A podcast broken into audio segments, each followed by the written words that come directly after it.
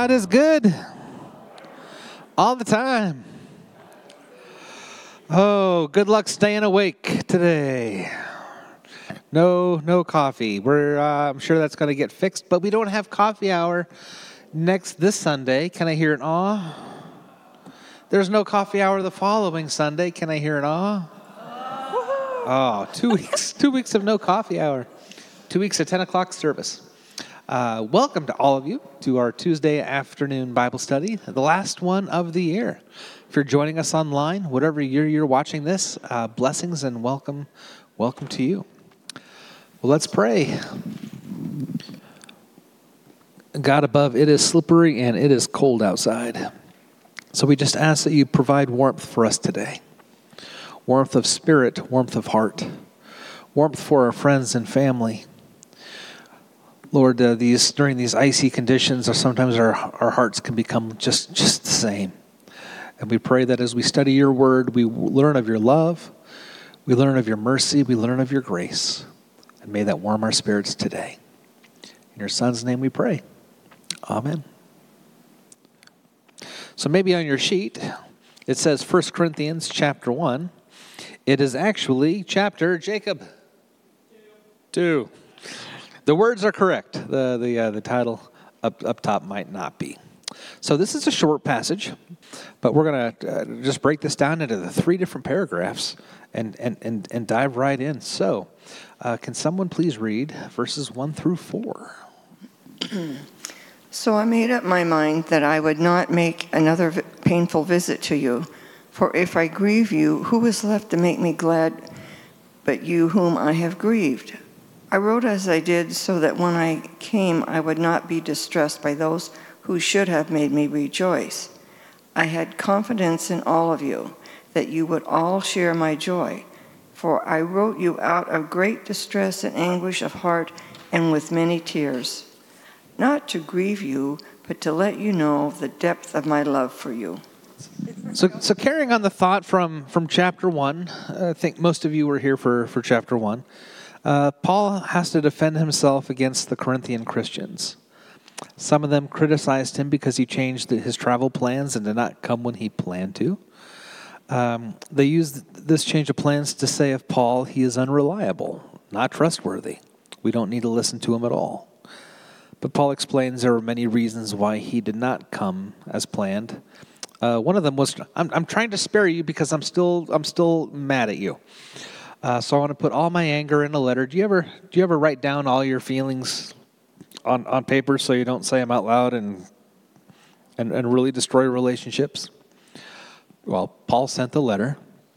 Um, Paul's most recent visit to Corinth was full of conflict and unpleasantness, so he determined he would not have another uh, sorrowful visit with the Corinthians.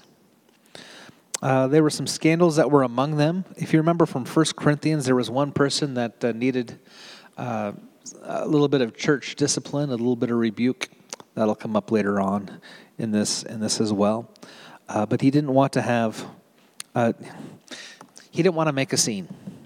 He didn't want to come and destroy all the work that he has done with with the Corinthians. He wants to give them a little room, give them space to repent, get their act together. Um, sometimes you need you need to well with a kid i'm not saying he needed to do this with the church but with a kid you know sometimes you need to spank sometimes you need to hug right? A little bit of both. Hopefully more of the latter. Um, I, I, suppose i shouldn't put that on youtube that you can spank your kids now. Uh, only once did we actually thwallop someone uh, one of our kids and it was just more of hey he wants to run out in the street and so like it was it was literally just a, a sweat on the like you will not do this again. This is a life for us spanking is a life and death matter. If you're going to do something that's going to cause you great pain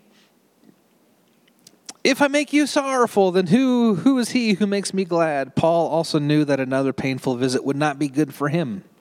Not good for the church not good for him. So he's just going to write them another letter. Um, and I wrote this very thing to you. Paul wisely understood that considering all the circumstances, the letter was better than a personal visit. A letter can show Paul's heart and, uh, and yet not give as much opportunity for the relationship to go into the tanker. He would give them room to repent and get it right with God and with Paul again. So, where's, uh, where's this letter that Paul mentions?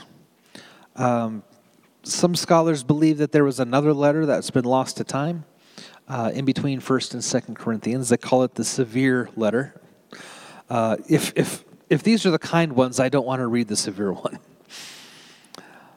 Uh, is something missing from our Bibles? Uh, not at all. Not every letter that Paul wrote was inspired scripture. And we could trust that what Paul wrote and the missing letter was perfect for them, but maybe not perfect for, for us. Um, Paul hoped that, this, that his letter would get all the painful work out of the way, so when he did visit them, it could be a pleasant visit. That would be, that would be nice. Um, Paul did not enjoy confronting the, uh, the Corinthians. It was hard for him to do, yet he did it with many tears. Uh, his goal was not that they should be grieved, but instead, I, do, I say this out of love. I say this out of love. Uh, someone once wrote that St. Paul's epistles were written with tears rather than, rather than ink. All right, let's get to the meat of the chapter, verses 5 through 11.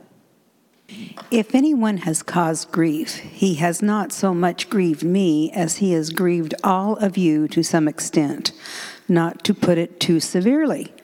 The punishment inflicted on him by the majority is sufficient. Now, instead, you ought to forgive and comfort him, so that he will not be overwhelmed by excessive sorrow.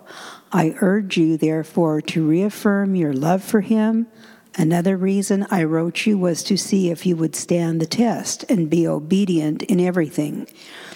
Anyone you forgive, I also forgive. And what I have forgiven, if there was anything to forgive, I have forgiven in the sight of Christ for your sake, in order that Satan might not outwit us, for he is not, for we are not unaware of his schemes.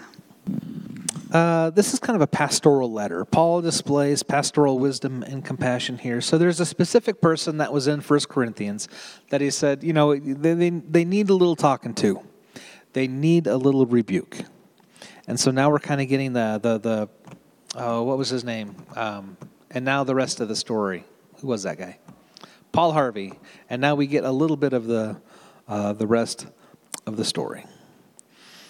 Uh, not to be too severe, apparently the man was, was put underneath the church discipline, as Paul instructed in chapter 5 of the last book. He received the, his punishment inflicted by the majority. After receiving the punishment, the man apparently repented, but the Corinthian Christians would not receive him back. Therefore, Paul tells them uh, not to be too severe, to consider their punishment sufficient, and to forgive and and, and give comfort back to the to the man. So yeah, in the last book, Paul sharply rebuked the Corinthian Christians for their casual attitude toward this man and his sin. He commanded them that when they gather together, uh, you might remember this line because it was really harsh. Deliver ones, deliver such a one to Satan for the destruction of his flesh. Remember that. Remember that was kind of a whoa. Were you condemning this person to to Hades? And Paul is more like, hey, if that's where he wants to go, you can't, you can't stop someone from their own destruction. Uh, Paul told him to put the man outside the spiritual and social protection of the church family, basically shun him until he repented. And he repented. And he did everything that the church asked him to do, and the church still said, No, you're still not welcome here. So Paul is like, you can't, you, you can't, you can't give the punishment and say that after the punishment, you're, we're, we're back to normal, and then after the punishment, if, if they're still shunned, it'd be like going to God with confession Lord, I sinned, this is what I did. And the Lord says, That's right, you did, and you're still not welcome. Uh, there's got to be a little bit of, re- there, has got to be a little uh, healing of, of, of, the relationship here. Uh, just as they were wrong in withholding forgiveness, they were just as wrong in, rec- and uh, withholding forgiveness and restoration. Um, just just as they were wrong in the beginning, not wanting to discipline him. Uh, they found it easy to err on either extreme. They were both they were too lenient, and then they were too harsh. There's got to be a middle ground, right? That's what love is, a little bit of middle ground. Uh, Paul told them to do more than forgive, but also to give comfort. Um, not just forgive and let them and, and leave them out there hanging, but welcome that man, welcome him back into the community. If he did everything that he was asked to do, welcome, welcome him back. Uh, their harsh stance toward this man had a real danger because if they withheld restoration and forgiveness, they they risked ruining him once again, causing him to be swallowed back up into uh, uh, into the into the work of the evil one. Where's the one line? Um, what I what I have forgiven. Uh, if there is anything to forgive, I have forgiven in sight of Christ for you. Forgiveness is a real trait of the Christian faith.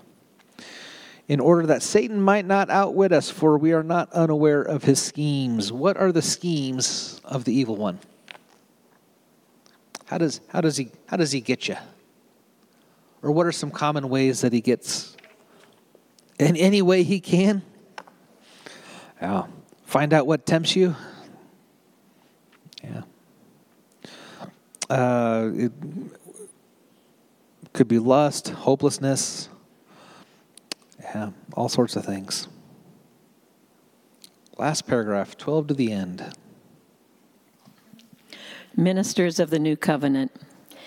Now, when I went to Troas to preach the gospel of Christ and found that the Lord had opened a door for me, I still had no peace of mind because I did not find my brother Titus there. So I said goodbye to them and went on to Macedonia. But thanks be to God who always led us as captives in Christ's triumphal procession and uses us to spread the aroma of the knowledge of Him everywhere. For we are to God the pleasing aroma of Christ among us, who are being saved and who are perishing. To the one, we are an aroma that brings death, and to another, an aroma that brings life. And who is equal to such a task? Unlike so many, we do not peddle the word of God for profit. On the contrary, in Christ, we speak before God with sincerity as those who sent from God a lot of descriptions in there. A door was open to me. Um, Paul was interested in ministering where God opened doors. Uh, the only way our work for God will be blessed is when it is uh, directed by God. Uh, whereas we see a door opened, we have a faith that God will bless the ministry. Um, even though there was an open door, Paul felt he could not do all he could do if he didn't have Titus there. Uh, there's a book of Titus as well. Paul did not regard himself as a one man show, he needed other people around him and beside him. Uh, one of the greatest threats to ministers out there is people who try to do it all by themselves. Uh, here we're blessed with a great staff. Uh, who, who honestly do more more ministry than I do. So thank you, thank you, thank you, staff. Uh, second, uh, in, in, this, he, he uh, mentions his departure from Macedonia. Um, in chapter 7, he writes about his arrival in Macedonia. So we've got five chapters here where he's on the road. Thanks to be to God who always leads us. Uh, he, he, he dealt with criticism from the Corinthian Christians who, because he uh, changed his travel plans, I know we're going back to that. So he, he goes with a metaphor here. Uh, but thanks be to God who always leads us as captives in Christ's triumphal procession. What on earth is Christ's triumphal procession? Did you ever see, uh, let's see, um, well, the Ten Commandments. Did you ever see that old movie? Charlton Heston? There's, there's, a, there's a scene where where Charlton Heston Moses comes back in from, from Goshen from a big victory, and they have this just giant parade of, of, of people coming in. Right? Does, uh, does, that, does that look sound or familiar? Anyone remember that scene? So, uh, in a in a triumph, the processional of, of the victorious general, they marched through the streets of Rome to the Capitol. Uh, first came the state officials and the Senate. Then came the trumpeters. There was a there was a line like the Macy's Day Parade. Y'all, y'all got your place. uh, state officials and the Senate, then came the trumpeters, and then the, they came with the, uh, the spoils taken from a conquered land. Um, and then there came elements of that uh, uh, conquered land, models of conquered citadels and ships. They they would sh- they would actually carry in uh, mock-ups of what they of what they captured. Um, in in one processional, after that, a white bull for sacrifice would be made, and then after the bull came the captives, the prisoners, the leaders of the uh, other other nation that they conquered. Um, all the people were, were they, they were in chains marching into Rome, and honestly, they were they're going to be flung into prison and probably almost executed after after the parade. Uh, then came musicians with their lyres, and then priests came, and they came with giant censers, uh, big big buckets of incense, and they would fling it around so the incense would would would come out. It was it was a parade to see. You might get to see one in your lifetime, kind of thing. So that's that's the metaphor that Paul is going for here. Uh, but he doesn't put them as musicians. He doesn't put them as victors. He doesn't put them as uh, the bull. Uh, he put them as the captives in Christ's triumphal possession. And then he goes with the, another metaphor. He uses us to spread the aroma of the knowledge of him everywhere. For we are pleasing to those who are being saved and those who are being perished, to those who don't follow in the way, those who don't follow God, uh, they find they find their way to another place. And uh, to those to those who belong to uh, who have Christ in the heart, they find life. And those who don't have Christ in their heart, um, they don't find life. They find the other. Uh, they they find death, death of spirit, death of hope death of love, and death, death. Uh, not so much heaven. When Paul thinks of the greatness of God's plan, he wonders if anyone is sufficient to play a role in it, and um, but only by the grace of God is he is he a pastor. Um, who is equal in such a task? Unlike so many, we don't peddle the word of God for profit. We are out here because we we love you and we want the best for you and we're here to try to save you. On the contrary, in Christ we speak before God with sincerity as those sent from God. Uh, sincerity, the, the word that they use, um, I'm not even going to try to pronounce it. It's about 15 letters long, it's almost all vowels. Uh, but it means pure or transparent um, uh, with sincerity. Like you can see that we have no motive, uh, ulterior motives. We're not we're not trying to rob you. We're not trying to take anything from you. We're trying we're trying to help you. You know, as, as some of these interpretations can, just like a, in a metaphor, there can be other meanings. So I'm asking if. Uh, when I read this, I think of the altar of incense at the, in the temple where um, it represents the prayers of those uh, that have come into the temple and uh, that rise to God, and they have a sweet flavor as, as well. Could this also, maybe needs to be a, a little more stretch, uh, related to that as well? It, it, it, could be a similar thing. Um, I don't know if it's a direct direct cause of, of, of that to this. Um, has anyone ever been to a church where they do the do the whole incense thing? Yeah, Catholics, Episcopals. I've never seen it. I've gone to Catholic churches before. I've never seen it. I know. Apparently, I went to Catholic Light Church. I don't know. Um, I've seen it on television. I've seen it there. Uh, but the whole idea is all right, what, well, what are the five senses? The five senses are smell, taste, see, you got them. Um, what's the one that's mostly tied to memory? Smells. Uh, of all the things that, of all our senses, smell is mostly tied to memory. And so, my wife, who grew up Catholic, she she had a little bit of the cantor thing. Anytime she smells that, it just takes her right back uh, to a little tiny church in the middle of nowhere. Uh, but that's the powerful. That that's that's what smells do, and and I could really imagine the the, the purpose of, of of the prayers is just another way of of experiencing God that takes you back to this is worship. We do this at worship. We light candles at worship. This is this is important. Uh, I think you do that at your house too. Do you ever have a? When, uh, let me ask it like this: When's the last time you had a candlelight dinner? Has it been too long? Anyone have one this year? I'm just curious. Candlelight dinner this year. Been too long. Sometimes get the candles out, get the fine china out. Every now and then we set the table nice, uh, like like twice a year. We set the table, and, and it's just for no reason except just to do it. Uh, where we get the night, you know, the the best plates that we have, not the chip plates. We still have the plates that we got when we got married 26 years ago.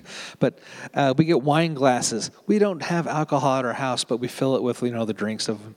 and we we to it's, and the kids are like, whoa, fancy, right? Uh, we do that, and then we say, you know, this is this is important.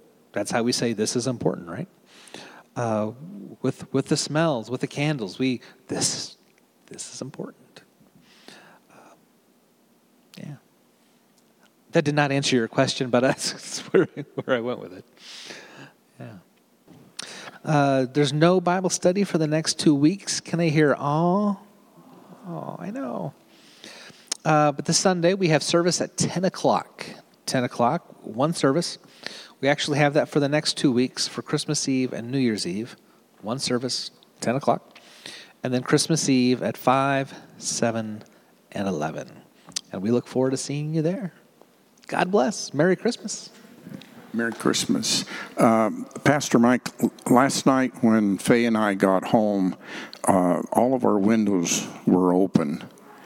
And um, I don't know what happened, but somebody had come in and ate all the chocolate out of our advent calendar. The windows of the advent calendar.